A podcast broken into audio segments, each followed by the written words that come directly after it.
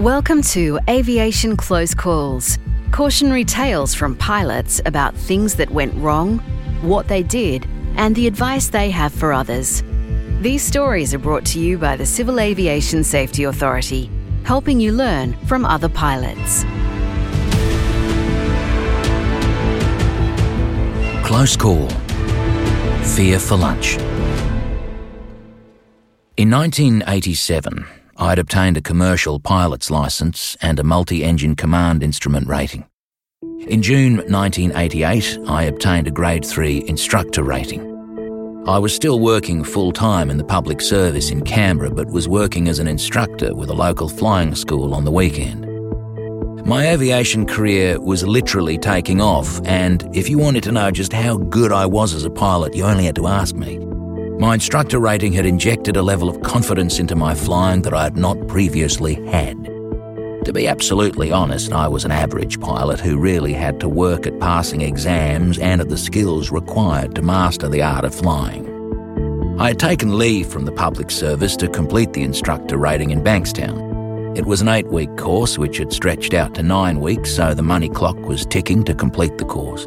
That autumn had been particularly wet in Sydney, so I had lost a lot of days due to weather, and my instructor, Buddy, who was to complete 20 hours of mutual instruction with me, was absent more than he was present. Fast forward to October, and I had been instructing most weekends and was looking forward to taking a full-time job at the flying school to replace an instructor who was moving up the aviation ladder. I'd often taken people for joyrides over Canberra, and invited some of my public service colleagues to a joy flight during our lunch break.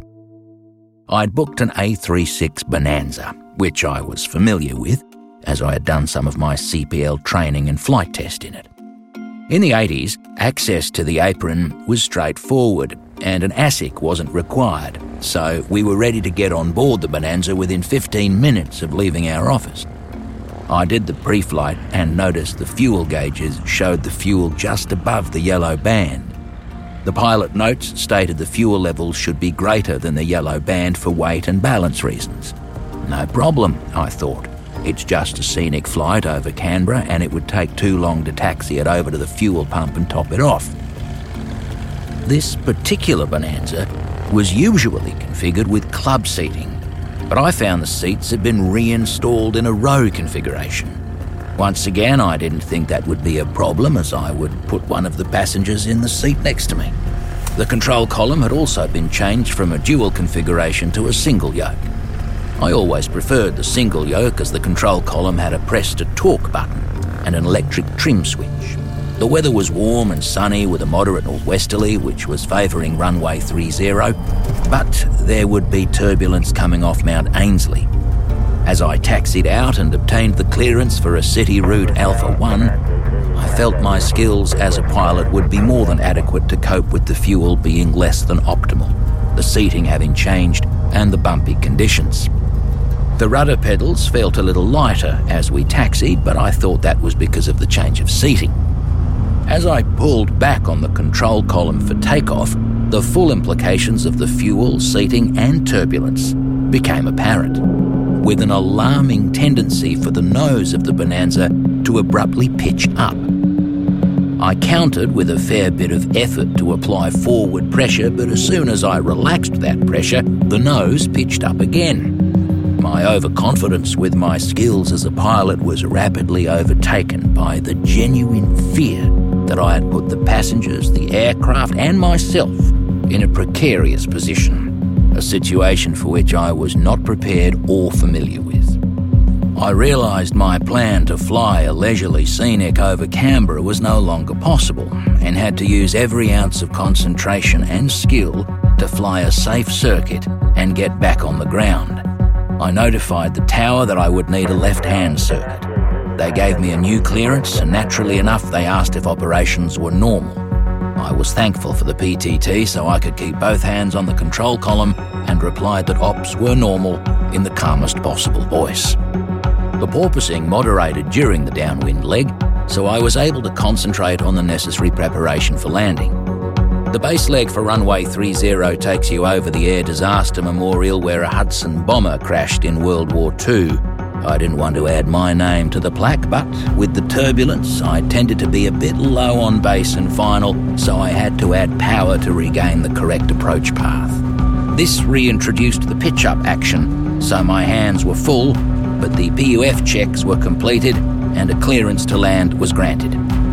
Coming over the piano keys was a relief, but trying to flare meant the nose pitched up again. A little voice was telling me not to go around, as adding full power at that point would have been catastrophic. Finally, the skills and knowledge I developed came to the fore, and I was able to stick the landing without any further problems. There were four very pale public servants who disembarked when we finally shut down, and one very shaken, soon-to-be ex-public servant/pilot when we headed back to the office. Lessons learnt? I could not believe I had been so complacent and cocky to have put everyone at such risk. The first red flag should have been the amount of fuel on board, and that limitations are there for a reason. I should also have been aware of the impact of the seating change and the effect on the centre of gravity. I also came to realise that extra training might make me a better pilot, but I should always understand my own limitations. It is said that an accident is a combination of events, and if a link in the chain can be broken, then the accident can be avoided. The link in the chain was broken when I realised that a go-around would put me in an even more dangerous position, and the best course of action was to put it on the ground. As the old saying goes, better to be on the ground wishing you were in the air than in the air wishing you were on the ground. Soon after that flight, I became a full-time instructor in Canberra, often training students in the circuit. As I watched the cars doing the daily grind into the office, I would remember the time that the world's greatest pilot became a much humbled and less arrogant one.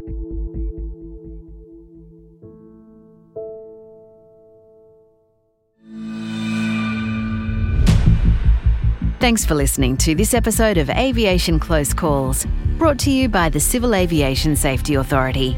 If you love learning about aviation and keeping up with the latest safety news, visit our YouTube channel at youtube.com/CASA Briefing.